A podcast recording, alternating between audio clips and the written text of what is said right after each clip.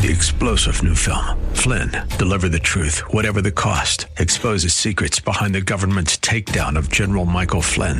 Flynn knew what the intel world had been up to. He ordered the first audit of the use of contractors. This set off alarm bells. He told the truth. He was the most dangerous person for Donald Trump to hire. They had to get rid of Flynn.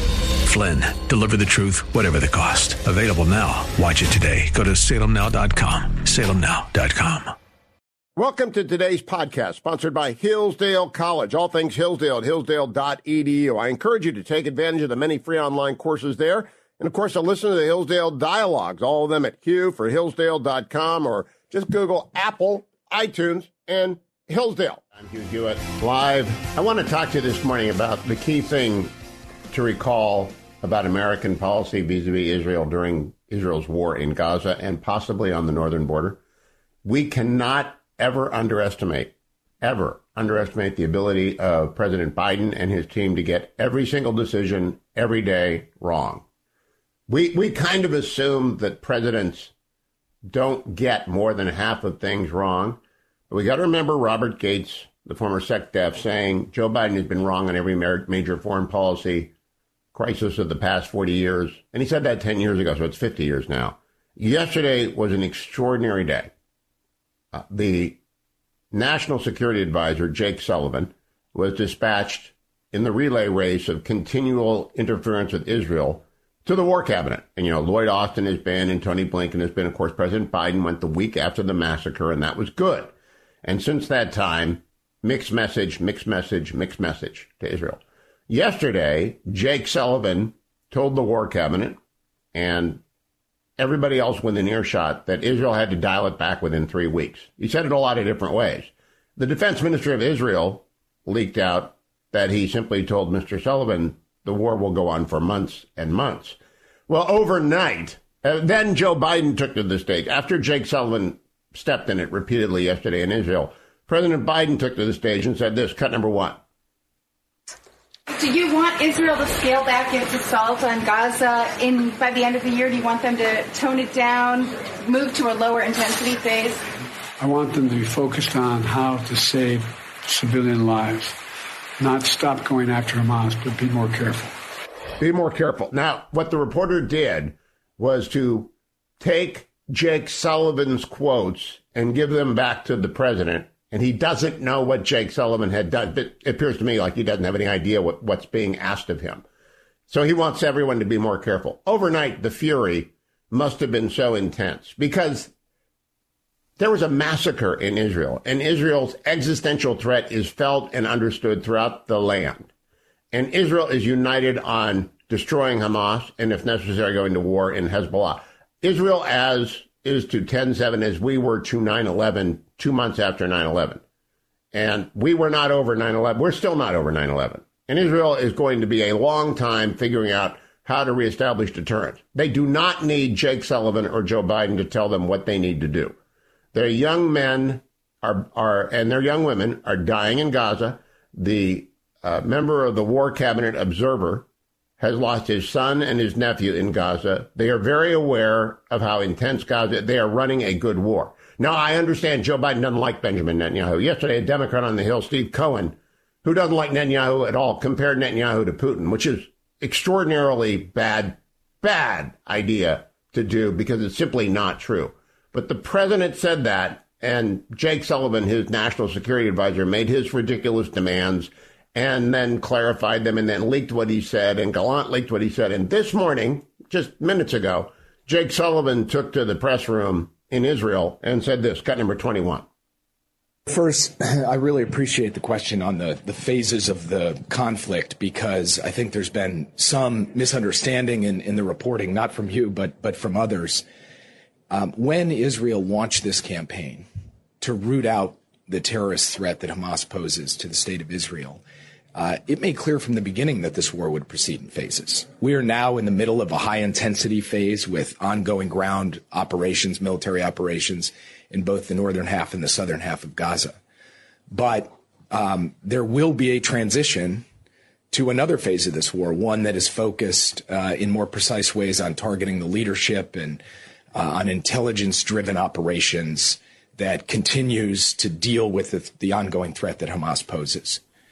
The conditions and the timing for that was obviously a subject of conversation that I um, had with Prime Minister Netanyahu, with the War Cabinet, uh, with the leadership of the IDF, with the defense minister. And I think it's really important that those conversations take place first in a spirit of partnership. We're not here to tell anybody you must do X, you must do Y. We're here to say this is our perspective as your partner, as your friend. This is what we believe is the best way to achieve both your tactical and strategic goals. And then second, it has to take place in private because we can't telegraph for the enemy what the plan is. So I'm not going to speak to timelines and I'm not going to speak to conditions here from the podium. What I am going to say is that we had a very constructive conversation yesterday about the transition from the high intensity phase forward. And we expect that that will occur in the future. When exactly that happens and under exact exactly what conditions will be a continuing intensive discussion between the United States and Israel. And I will make sure that that conversation, at least as far as I can do it uh, is going to stay uh, is going to take place behind closed doors. Yesterday, the New York Times had a leak to it that Jake Sullivan said you have three more weeks. That's what the New York Times reported midday yesterday. I think the phones blew up at the White House. I believe Friends of Israel said to the White House, "What are you doing? What are you actually telling Israel how to run its war after a massacre? Its worst murder of Jews since the Holocaust in one day. Are you really telling them they have three weeks left?" And somebody got it to Jake Sullivan that maybe he ought to walk out of the room uh, and and leave it alone because he's not in charge. Joe Biden's not in charge. Israel's in charge of Israel's security. More from Jake Sullivan this morning, literally minutes ago from Israel, cut number 22. First, um, as I said uh, in a TV interview last night, what I heard Minister Gallant to say was that the fight against Hamas is going to take months. And of course, we agree with that. This fight against Hamas, a deeply intent, entrenched terrorist group in Gaza, is going to take time and it's going to happen in phases. And we've said that from the beginning. And so there's no contradiction between saying the fight is going to take months and also saying that um, different phases will take place at different times over those months, including the transition from the high intensity operations to more targeted operations. We had a very good discussion about how that transition will occur and under what conditions and on what timeline. And we will continue that conversation. Secretary Austin will be here soon to continue it in detail. And again, I'm not going to get into the specifics of that for the reason that laying out Israel's war plan for the public is only going to help Hamas. And I don't intend to do that. But uh, I did not hear Minister Gallant or Prime Minister Netanyahu yesterday to say things that would lead me to feel I need to answer the hypothetical question of if then down the road. We will work together in partnership in coordination, and we will continue to supply our ideas, our perspective on what makes the most sense for Israel, both strategically and tactically. And I would also add that from our perspective, distinguishing between innocent Palestinian people on the one hand and Hamas on the other hand is not just a moral question, though it is a moral question because innocent people's lives should be sacred and protected. It's also a strategic question for Israel. And we're into college class speak. And I, I, just cannot imagine what the Israeli war cabinet says when the door shuts and Jake Sullivan walks out. But let me tell you this I have been communicating for a long time, long time. When somebody says, what I heard Minister Gallant say, that means I'm about to tell you something Minister Gallant didn't say, but I wish he had said. That's what that means. And Jake Sullivan did that all day yesterday because Minister Gallant came out and told the Israeli press, nah, we're, we're not done in three weeks. I told him it'll go on months and months. The hard phase, the high intensity phase. So Jake Sullivan's people planted in the New York Times. He got three weeks. He had, quote, intensive discussions. Uh, Gallant and Netanyahu, and no doubt Gantz said, get out of here. And they didn't say kid, but they might have said kid. They might have also thought to themselves, how many gunfights have you been in, Jake Sullivan, to tell us? Really? Really. Go back. And, you know, they're being very diplomatic. They, they want the aid. They got lots of friends. They know they don't need the president on this. and they need to, to keep Israel strong and very, very confident of American diplomatic support. The Iron Dome that the United States supplies is diplomatic support. They got to keep vetoing that Security Council resolution. But I'll tell you what, if whoever is the Republican nominee, whether it's Donald Trump or Ron DeSantis or Nikki Haley or Chris Christie, or, you know, the sweet meteor of death comes down, becomes a, if the Republican nominee will simply go out every day between now and November and say, I'm going to stand with Israel every single day. And we're going to be against terrorism every single day. And we're not going to repeat Afghanistan. We're not going to repeat the failed uh, deterrence in Ukraine. We're not going to go easy on Putin. We're going to take the CCP seriously. We're going to be realists about the world because the world is not as we want it to be in whatever is Joe Biden's imagined reality of the world. The world is as it is, and we will deal with it that way. Then the Republican will win in a landslide because Americans don't like this at all. We cannot underestimate, absolutely cannot underestimate the capacity of Joe Biden to screw up every single decision. And he's remembering a world of the two state solution that existed 30 years ago. It doesn't exist anymore. More coming up. Don't go anywhere, America. Uh, Israel will be fine. America's in trouble. Stay tuned. Welcome back. Hi, everyone. If you've been injured in an accident that was not your fault, listen up. We have legal professionals standing by to answer your questions for free. Call now and find out if you have a case and how much it's potentially worth. Call 800 702 5400. I'm here with spokesman John Wolf. So, John, tell everyone listening who should call right now. Well, Maria, first off, thank you for having me here. It's always nice to answer the listeners' questions. Now, as far as who should call in, anyone who's been injured in an accident and think you deserve compensation, give us a call right now. 800 702 5400. You'll find out if you have a case and how much it's potentially worth. Thanks, John. You heard it, folks. Take advantage of this opportunity and call now 800 702 5400. Advertisement sponsored by Legal Help Center may not be available in all states. America, I'm Hugh Hewitt. I do want to add to my opening monologue what Defense Minister Gallant said on the record for everyone to hear yesterday in Israel after listening to the lecture from Jake Sullivan on how they had three weeks. According to the New York Times, in a leak to the New York Times, Jake Sullivan said you got three weeks. And I that's all changed overnight because obviously Jake Sullivan in the White House heard from every single friend of Israel that has the back number and said, "Are you out of your mind?" And they they walked it back this morning. But here's what Defense Minister Gallant said yesterday, cut number 12. So thank you for being side by side with us in this in this effort. Uh, the Hamas is a terror organization that built itself for a decade to fight Israel, and they build infrastructure under the ground and on the ground, and uh, it is not easy to destroy them. Uh, it will take and require a long period of time. It will last more than several months but we will win and we will destroy them. So thank you once again for coming to Israel, for helping us. All right, let, let me re- translate that for you. Yeah, we heard exactly what you said.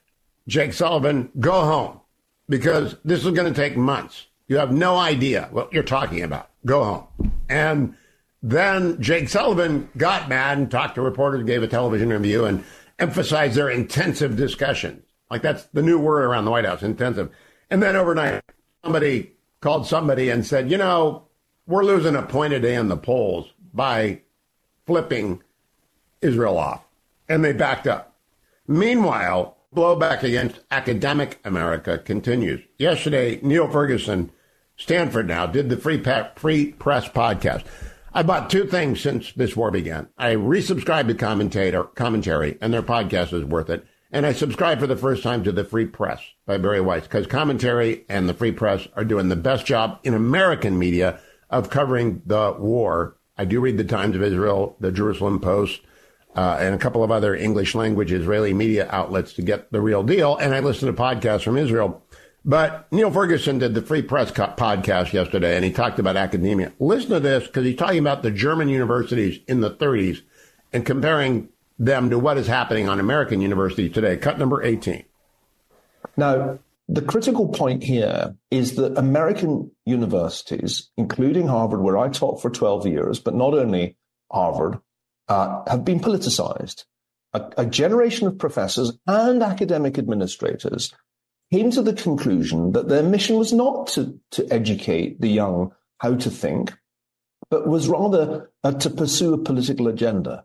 And they defined it uh, in terms that sounded at, first innocuous diversity, equity, inclusion. Who could be against, the, against those things?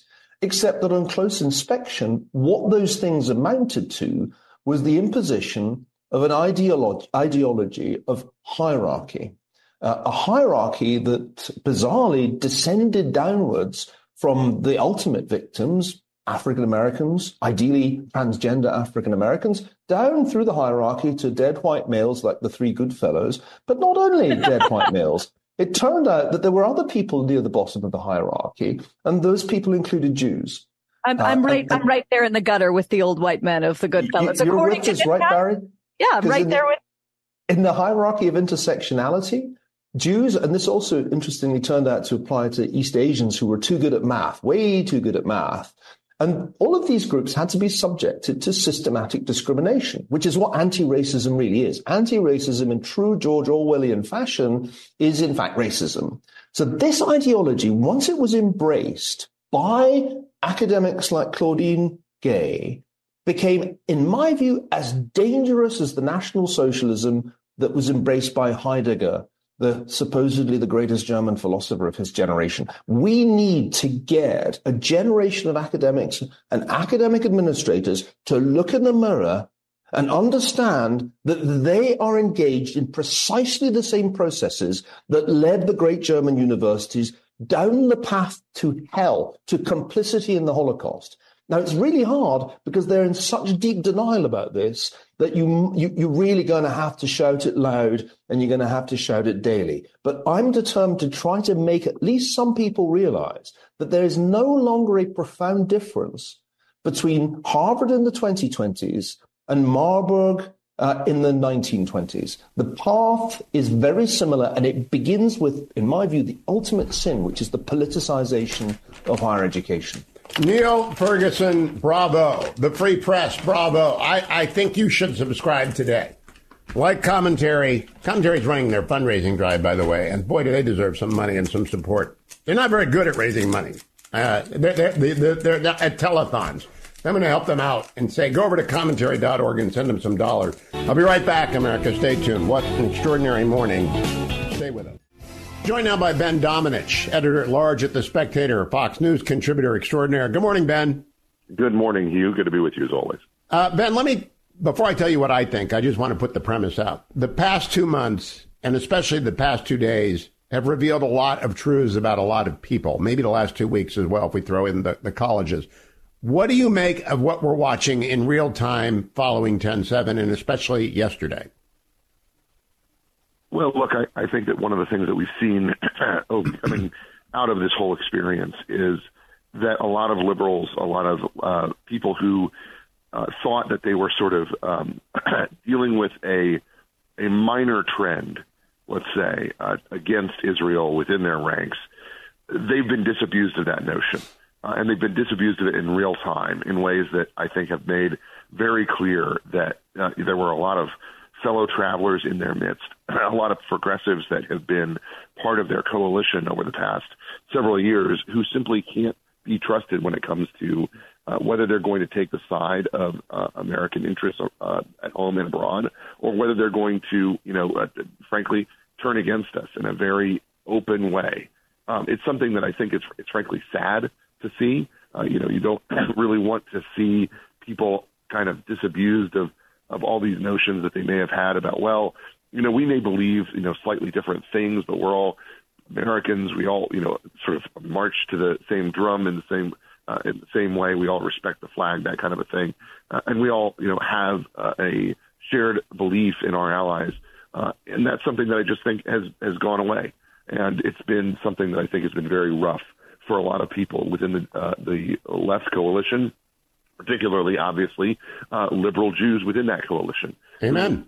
Now, Ben, the second thing, though, that's yeah. the reality of the Democratic Party. I also think we have forgotten how wrong the Biden administration can be on everything. Uh, it's it's as though we trust them yeah. to be correct on dealing with Israel, and we should not underestimate their ability to get every single decision wrong every single day. And yesterday, Jake Sullivan getting rebuked publicly by Gallant. After they leaked to the New York Times, Israel has three more weeks. Then Jake Sullivan leaks. Uh, we had very intensive discussion. Gallant comes out and slaps him around a little bit in public and says, this is going to go on for months and months. Yeah. yeah and then and Joe I, Biden says, be more careful. How incoherent is the White House? well, look, I mean, you know, one of the things that's interesting about this White House, and I, and I believe that this is something that uh, we really should take away from this experience with Joe Biden, is – we're dealing with someone who was in the Senate for such a long time that he still operates in a lot of ways as if he is just a senator on the Foreign Relations Committee.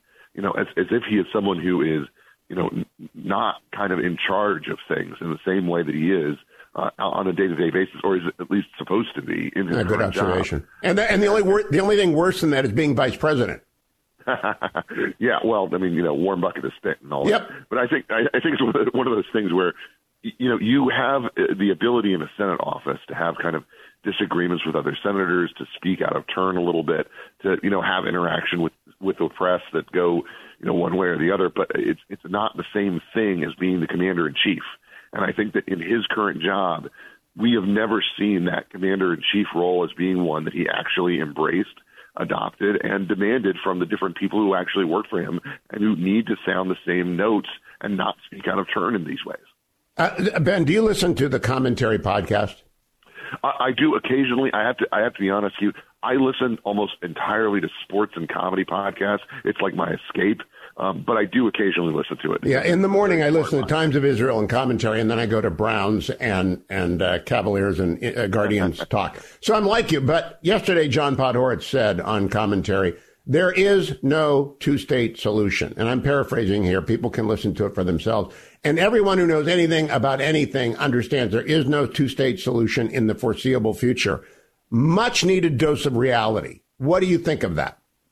Well, I agree with John, and I think that he's very smart when it comes to these issues. And I, I think that, you know, there's this this whole experience has only made clear that that's not something that we can go down, and and it's it's removed you know, frankly, I mean, the, you know, Walter Russell Mead has made uh, the point in the, in the pages of the Wall Street Journal that the actual ramifications of 10-7 is the strengthening of Israel's hand, uh, and frankly, the removal of this as even a possibility uh, in the near future. But I think that one of the things that we are going to see going forward is there's going to be more and more demands, I think, from the American people to have clarity when it comes to foreign policy issues before you get into the presidency.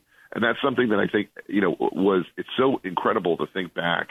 You know, we, we, it's off, often cited, you know, that in 2000, we never had a conversation about Iraq and Afghanistan. Uh, you know, in this past election, we never had a foreign policy debate because of the whole mishigas with that C-SPAN debater, uh, uh, sorry, uh, uh, moderator who, you know, had the, the audacity to, uh, you know, reach out publicly to uh, to um, Anthony Scaramucci on Twitter and then lied about it.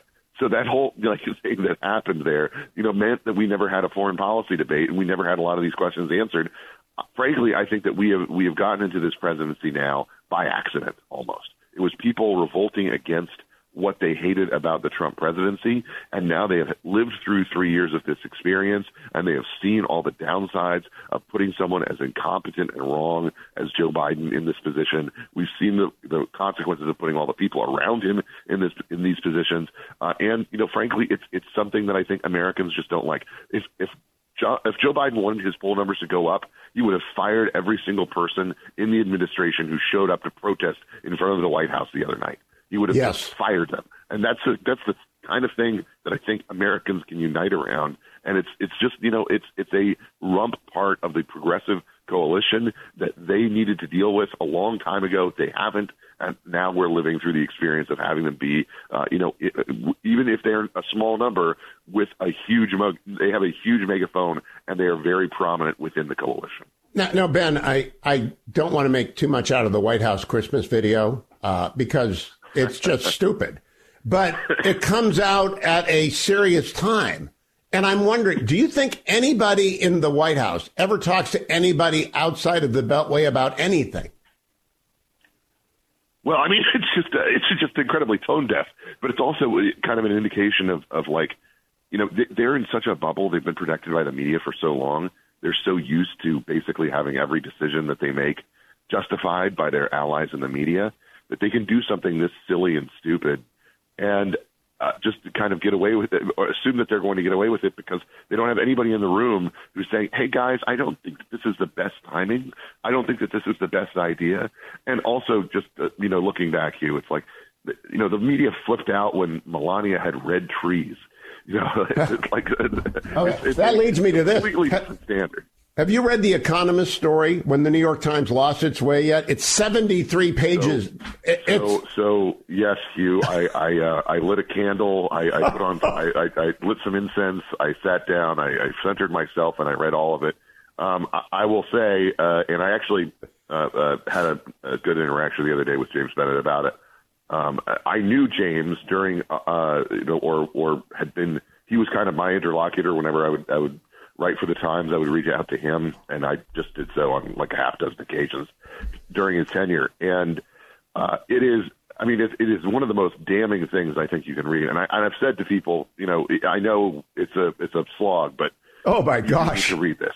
James you know, Bennet is the former opinion page editor of the New York Times, yeah, who quit after Senator Cotton published a, a hard hitting op ed, which one would have expected in the paper of record, but became an, uh, the occasion of revol- revolution and deterioration in the Times quality. And this, this opus, this book is, is a, a slam at the Sulzberger. It's what, how do you describe it, uh, Ben? Well, I, I think, I think it is, it is kind of a documentary of a place losing its mind.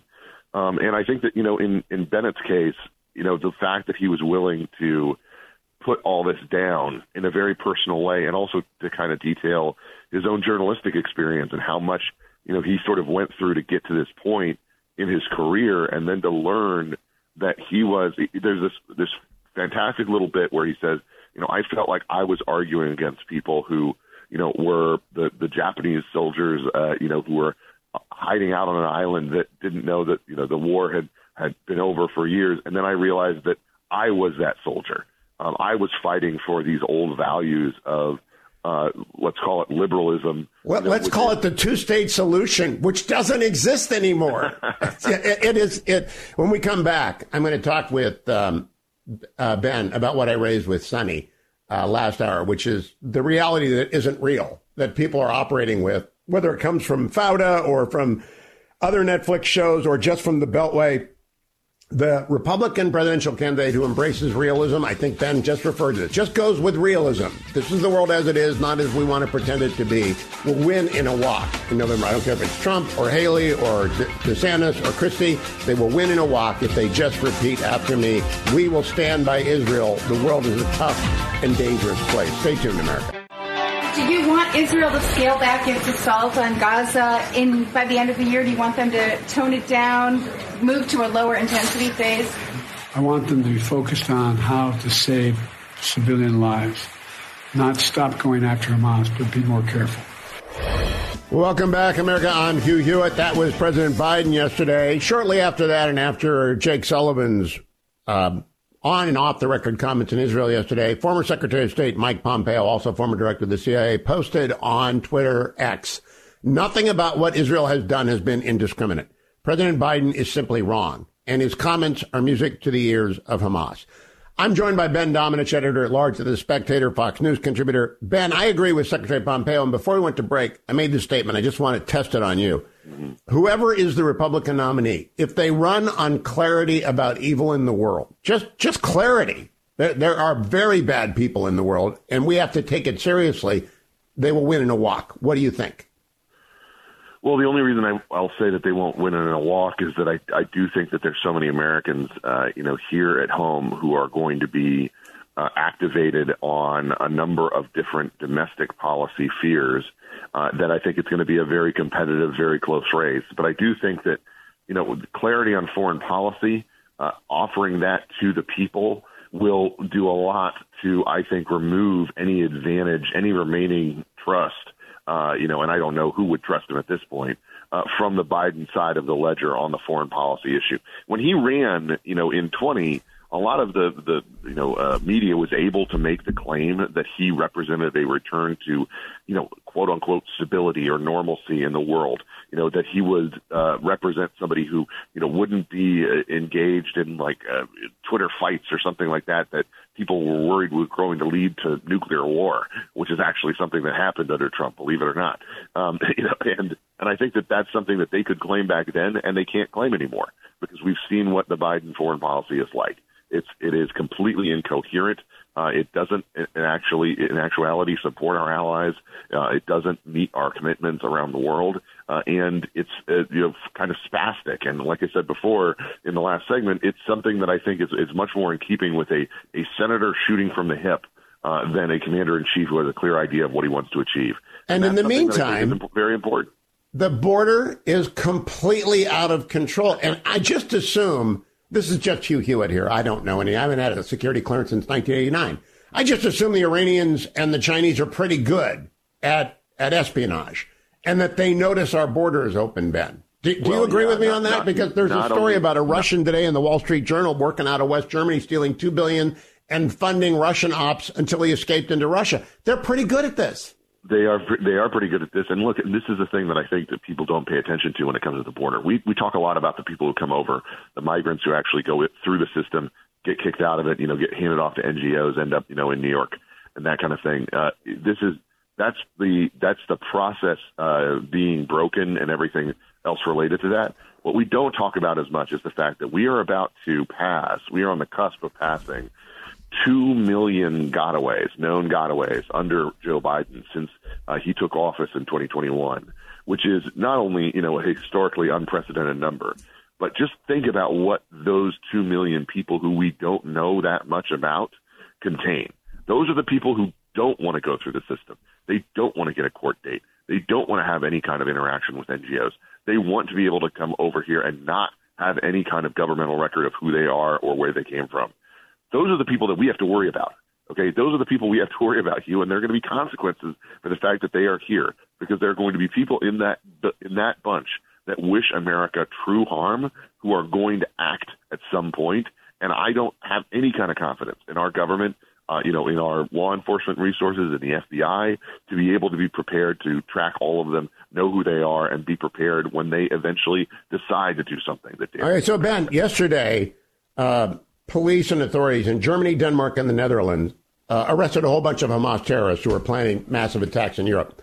And I think every day that the FBI spends on anything except counterterrorism is kind of a wasted day. I know they've got to oh, do organized I mean, crime. I mean, you, you, you, don't think that those pro-life protesters are something that we have to worry about? Uh, you, uh, you know, and, and the Catholic Church, I, I just don't. and I think Jack Smith is the same thing. They're all taking their eye off the ball. But yeah. do you think do you think that that understanding is settled on the Democratic Party that at least it's a political problem and they've got to make changes at the border? You know, I, I think that this, uh, I don't know if you saw this Reid Hoffman funded mega donor on the Democratic side, uh, you know, poll that looked at this, but it was making the point uh, this week that if you, if, if Joe Biden tomorrow basically embraced the entire slate of Republican policies on the border, his numbers would go up Yes. Because more voters favor that policy uh, than are on his side on this issue. I think this is, again, this is the, the loudest portion of his coalition, the progressives in, in his party, you know, having an outsized role in determining where policy go, goes.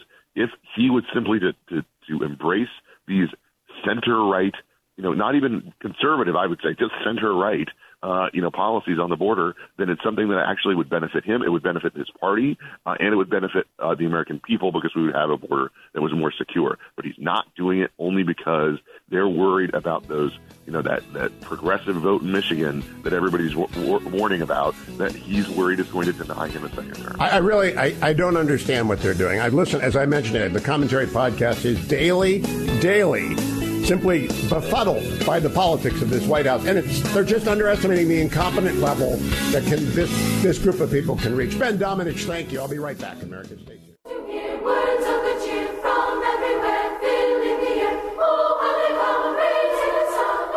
Welcome back, America. I'm Hugh Hewitt. Hope you're enjoying a little Christmas music from us. I want to go back to what I talked about with Ben, and maybe and and perhaps you'll listen to the podcast today and here if you missed my conversation with Sonny Bunch. We'll put it at the end of Highly Concentrated Hugh because it, it is about reality being distorted by media. And the reality of the Biden administration is I mean, this is just the reality. They're not any good at this. They're bad at this. What is this? Everything. Just literally everything. I, I think that most people who look back at the Trump years have got to at least admit, at least admit, well, you know, moving the embassy to Jerusalem was a good idea.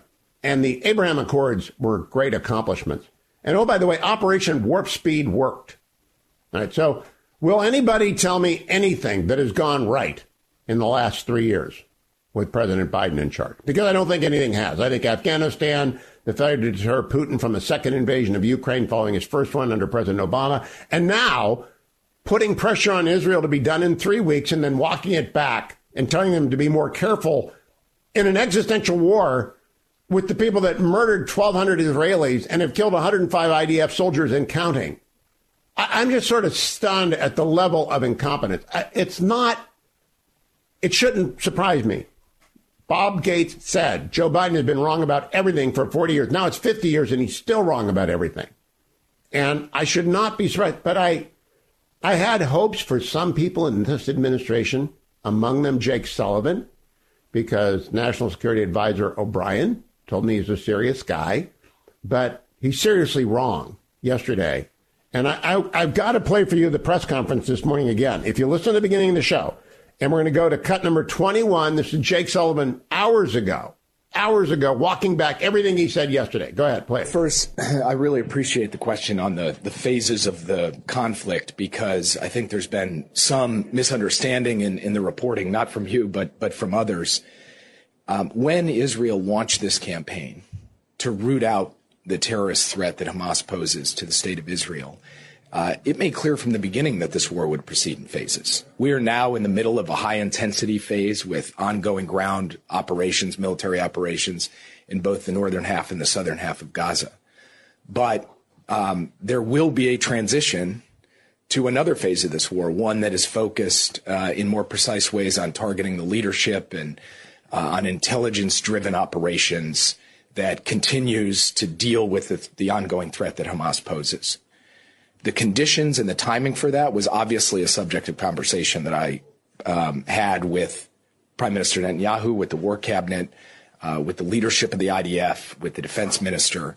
And I think it's really important that those conversations take place first in a spirit of partnership. We're not here to tell anybody you must do X, you must do Y. We're here to say this is our perspective as your partner, as your friend. This is what we believe is the best way to achieve both your tactical and strategic goals. And then second, it has to take place in private because we can't telegraph for the enemy what the plan is. So I'm not going to speak to timelines and I'm not going to speak to conditions here from the podium. What I am going to say is that we had a very constructive conversation yesterday about the transition from the high intensity phase forward. And we expect that that will occur in the future. When exactly that happens and under exact exactly what conditions will be a continuing intensive discussion between the United States and Israel. And I will make sure that that conversation, at least as far as I can do it uh, is going to stay uh, is going to take place behind closed. Let me translate this for you. Forget everything I said yesterday and leaked to you yesterday off the record. Forget all of that. You New York Times people that said I was going here to present. You've got three weeks left. We're taking that all back. And President Biden being more careful. That doesn't matter anymore. Now I'm going to play you the second clip of the Great Walk Back by Jake Sullivan this morning. Listen for the phrase, what I heard Defense Secretary Gallant say. Okay, cut number 22. First, um, as I said uh, in a TV interview last night, what I heard Minister Gallant to say was that the fight against Hamas is going to take months. And of course, we agree with that. This fight against. Stop right there. When anybody says what I heard Defense Minister Gallant say, it's good to go to the tape. Let's go to the tape. This is like the best commercial on TV when they go to the tape and, and we watch replay and the Browns always get screwed until this year. Let's go to the tape. Here's what Minister Gallant actually said yesterday, cut number 12. So thank you for being side by side with us in this, in this effort. Uh, the Hamas is a terror organization that built itself for a decade to fight Israel. And they build infrastructure under the ground and on the ground. And uh, it is not easy to destroy them. Uh, it will take and require a long period of time. It will last more than several months, but we will win and we will destroy them.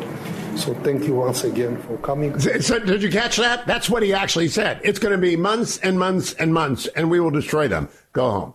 He didn't say the go home part, but overnight, obviously, the the roof fell in on Team Biden of folks who kind of like Israel, like ninety percent of America likes Israel. They are a democratic ally.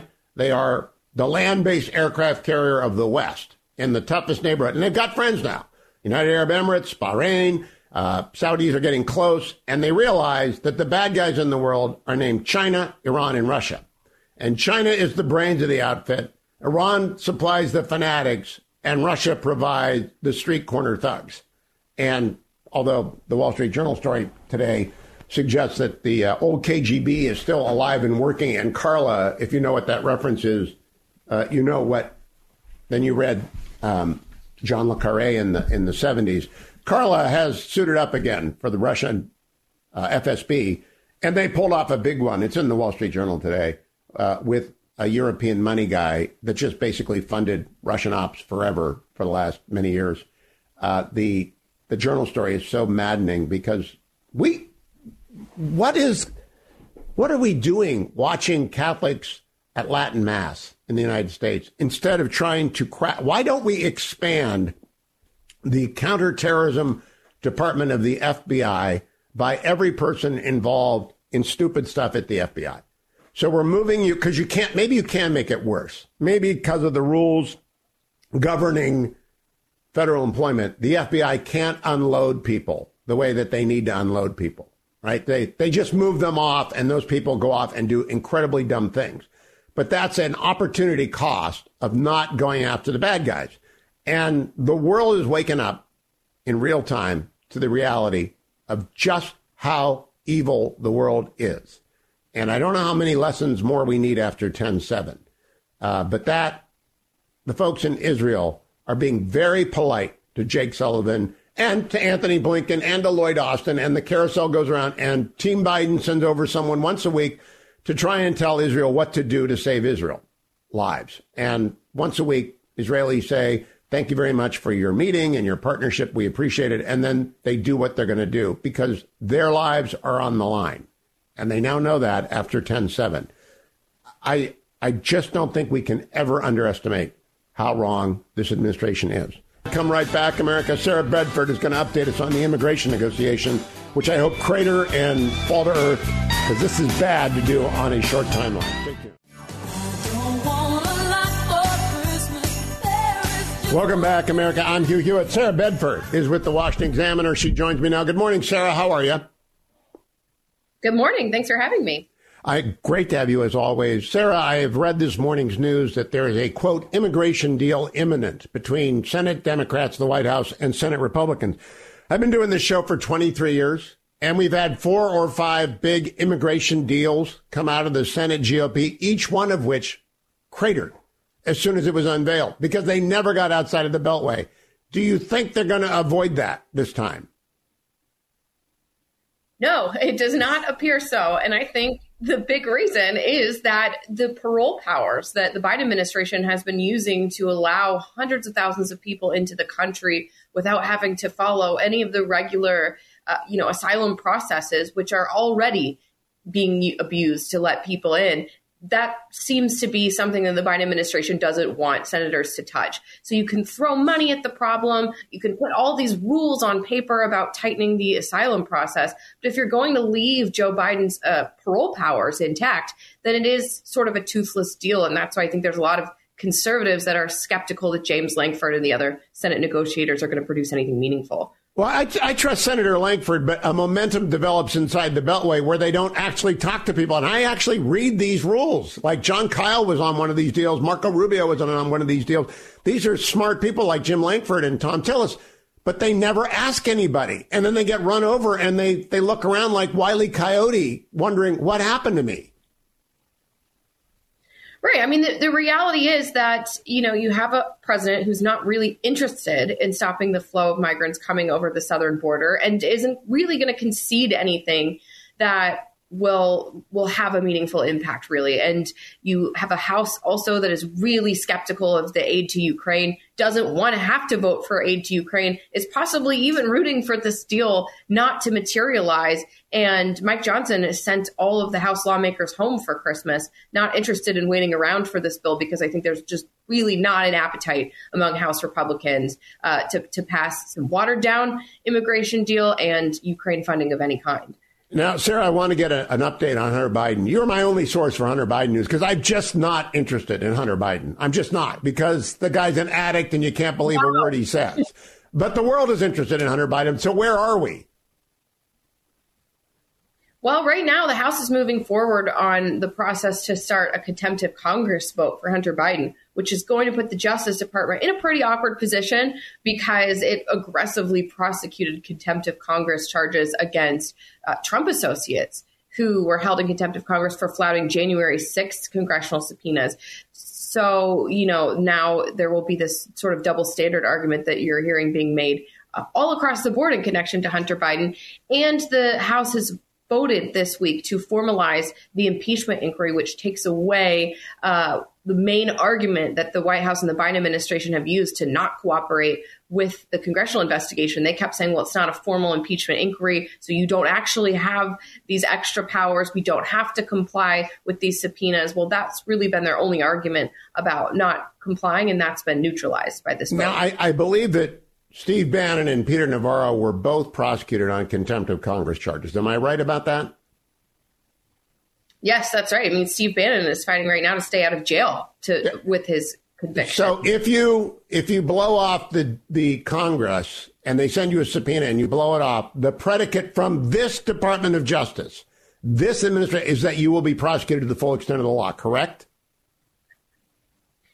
Uh, that's right. And so that's why the Justice Department is in a weird position. Now, I think Hunter Biden's lawyer pulled a sort of smart move here by offering Hunter Biden to testify publicly, which, you know, I don't think was ever actually a genuine offer. But by doing so, the Justice Department might be able to say, well, it's not really an apples to apples comparison with Steve Bannon because Hunter Biden offered to testify publicly. But the reality is he defied a congressional subpoena and did not appear for a deposition. So it is it is an apples to apples. It, it, it's one rule of law, and I, I, want the same rule applied to everybody, whether it's uh, former President Trump or President Biden and their documents in the garage or Mar-a-Lago, respectively, or if it's Hunter Biden and Peter Navarro. It should be one rule, but I I just don't think this Department of Justice can course correct in time. Uh, any indication that from them, from the Department of Justice, that they're taking the Hunter Biden contempt of Congress seriously?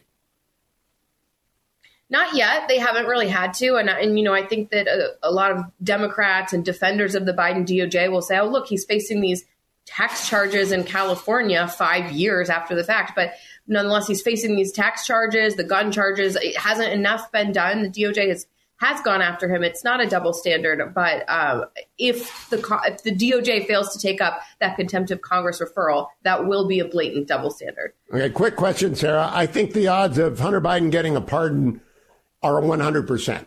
100 percent after the election, no matter how it turns out. What do you think? I think that's a pretty good prediction, especially because these are they basically have him dead to rights. If you read that indictment, it's not something that he's going to be able to effectively defend against in court. And you know, he, he's a dad; he's going to want to keep his son out of jail. Yep. And and by the way, uh, no one has asked the president yet if he'll rule that out. No one in the White House press corps has asked Karine Jean Pierre or the president, will you rule out pardoning your son? I don't know why. They just haven't. If Sarah Bedford gets close to the president, I'm sure she will. Sarah, Merry Christmas. Thank you for joining me. I'm going to be right back, America. It's a marshmallow world in the winter when the snow comes to cover the ground. Welcome back, America. John Boehner singing Christmas carols. I am so glad to have Sonny Bunch with me. He is, of course, the host of uh, Across the Movie Aisle podcast and the Bulwark Goes to the Movies. Sonny Bunch, good morning. How are you? I'm good, Hugh. How are you? Good. I, I, want to begin with 12 Chairs because I did a little investigatory journalism this week and discovered that the commentary podcast is using a song from the 12 Chairs. And Duane tells me it's a Mel Brooks movie, of which I've never heard. Have you heard of it? No, I, I had not either. Uh, we were just discussing this right right now before the show. Uh, I have not I've not seen it. I had not even heard of it. I, I, I am not familiar with it. This is their opening song. Hope for the best. Hope for the best, expect the worst. And so I, I've got a, it's a 1970 movie. It's not available anywhere. So instead, I watched Better Call Saul because the fetching Mrs. Hewitt was gone yesterday. So I was binge watching. And Sonny, you watch Better Call Saul, right? I've never seen it, but you watch it with Bob Odenkirk. Yeah, it's uh, so Better Call Saul is the uh, kind of prequel show for Breaking Bad. It's the story of Saul Goodman uh, and how he became Saul Goodman. He was, you know, he had a he had a real name before before Saul Goodman, and now and and this was uh, the the uh, prequel series. Uh, but is it on Netflix now? Is that why you're? Yeah, it is available on Okay. Netflix, and I've never watched it. It's got six seasons, so it's a lot of, of good stuff. But I have a question for you, Sonny. Do the backdrop in Better Call Saul? Do most people who are not lawyers assume all lawyers are sort of like Saul and the lawyers in Better Call Saul, or do they assume that there are a few really genius, bad, bad, good lawyers out there? I mean, what do they really think that's what lawyers do? Well, I mean, uh, look, it's it's a TV show. I think people, most people understand it's a TV show. Uh, you know, I think most people think of lawyers when they think of lawyers, they really think of like Law and Order, right? They think of uh, prosecutors and and defense attorneys, you know, hammering out deals and that sort of thing. Um, but okay, so that leads me to that. Do they think that Breaking Bad happens, and do they think the Ozarks is really going on? Because most of the big super hits um, communicate about a reality in the world that you know. I just don't assume it's real, but it turns out after 10-7, the the worst thing you can imagine is actually real. So, what do you think? Is the backdrop what we think is actually going on out there? Well, uh, I mean, I think uh, the reason that shows like Ozark and Breaking Bad, for instance, and Better Call Saul to a certain extent, um, hit is because they are shows about regular people who are forced into extra dramatic circumstances. Um, right. So, you know, Breaking Bad is about this normal guy who is hit with a with a with a thing that happens to lots of families, right? Huge medical bill, huge huge medical expense, doesn't know how he's gonna cover it. Uh, so he winds up, uh, you know, uh, taking taking the shortcut and making a lot of money via drugs. I mean, that's uh, Ozarks is kind of the same thing. I mean, not not about cancer and and uh, you know uh, Albuquerque meth dealing and all that, but it's it's a similar, you know, normal guy in a weird situation uh, finds himself getting deeper and deeper into a, a life of crime. Um, but you, I, I think that's that's kind of uh, that is that is what a lot of you know the the real golden age of TV shows were were all centered around, right? I mean, you could make the argument that Mad Men is that to a certain extent. You know, the, that whole show is figuring out how Don Draper became Don Draper, and how did Don Draper become Don Draper? Well, you know, he was in the Korean War and you know kind of faked his own death and took over somebody else's life and uh, through a series of escalating you know lies and, and mistruths. Uh, Well, I guess I'm never going to watch Mad Men now. uh, you you've never seen well No. all right so first off you that movie that show is 15 years old so you know you, you the statute of limit limitations expired on the first season of Mad Men uh, but Let me pause for a second that doesn't matter. What matters is this, is that Mad Men was set 50 years ago. The other three, Ozarks, Breaking Bad, Better Call Saul, is today. And they, they depict an America in which there are really evil people, really evil people hiding in plain sight everywhere. And the reason I'm connecting this up with 10-7 is we always sort of knew there were really evil people since 9-11. And yesterday in Europe, they rounded up a bunch of Hamas terrorists who are going to blow up a bunch of Jewish sites in, in Europe. So we know that, but I, I don't know that we actually grasp how many evil people are out there. Uh, it's not a TV show. That's what I'm getting at. Do you, do you think we've fallen into the trap that, oh, it's on TV, it can't be real? I mean, well, I, I- I think uh, I- this this gets into a, a, a an issue of um, how I this it's, it's a tricky question to answer you because I, I think you're you're you're we're dealing with a question of uh, interesting stories versus their prevalence in the real world. Yes, right? Exactly. How many how many how many of these things like I don't think there are that many stories like Breaking Bad or Ozarks that are real. I think most of the people around us are as they appear, um, you know, more or less. Uh, so I, I don't think I don't, but they, they these stories certainly. Uh, I mean, I don't want to even say certainly, but they, you know, they're probably. But exactly, you like have that. exactly my reaction, which is the primary characters are fictional and they're unlikely to be in our lives. But the backdrop of Ozarks and money laundering, of drugs and Breaking Bad, of uh, uh, uh, of slip and fall lawyers, slip and Jimmy lawyers in, in Better Call Saul, the backdrop is real. And Sure, sure. And, and the reason, I mean, look, again, the reason these shows are hits are because they do resemble our our life and our reality, right? Like this is, again, this is why Law and Order is a hit. Law and Order is a hit because it's not a fantastical, you know, ridiculous uh, story. Law and Order SVU, you know, constantly has ripped from the headlines, you know, stories of you know sexual assault and all that sort of thing. Um, and uh, that that show that show does not again it's it's not a reality we all deal with on a regular basis, but it is a recognizable reality that we all uh, understand that we could fall into or um, become kind of tangentially involved with. And I think that is again I think that is at least part of the appeal of so many of these shows. Right, now I want to connect it up with taking the wrong lessons from TV shows. Fauda is a huge international hit. Fauda is a fabulous hit. Uh, it made me assume that the Israelis could never be surprised. And I, I believe that 1973, as we just talked about the Helen Mirren movie Golda, they had the same assumption. They could never be surprised. They have been surprised twice in 50 years, which isn't bad, but it's terrible if you're the Jewish state.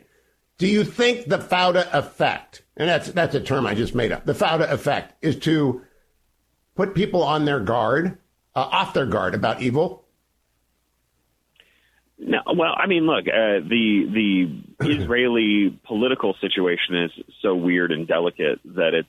I, I wouldn't. I would hesitate to blame it on anything uh, as simple as a TV show lulling people into a false sense of security. I mean, I you know there there are stories out now that you know the there were. Well, it's kind of like 9/11, right? Like 9/11 is a is a thing that happens, and in theory, all of the information was there. We we had it all. We could have figured it. We could have put it together if we had, you know, uh, traced exactly the warnings and looked at exactly the right people who had been kind of warned of, who were in the system in certain regards, and then it didn't. We we weren't able to uh, connect the dots because there is a huge amount of information coming in, right? Um, in, in Israel, uh, at least my understanding is what I've been reading and what I've been what I've been seeing is that you know there there there are so many distracting fights about internal domestic politics that they had kind of taken the eye off the prize, uh, so to speak, uh, with regard to, to foreign terrorists. You know that that narrative has developed in Israeli media. I'm going to talk with Haviv Rettig Gur on on Monday about that because I I don't think that's actually what happened. Uh, I don't think the last three years of political trouble uh, hit Hamas, but maybe 20 years of the idea that Hamas is an alternative to the two state solution.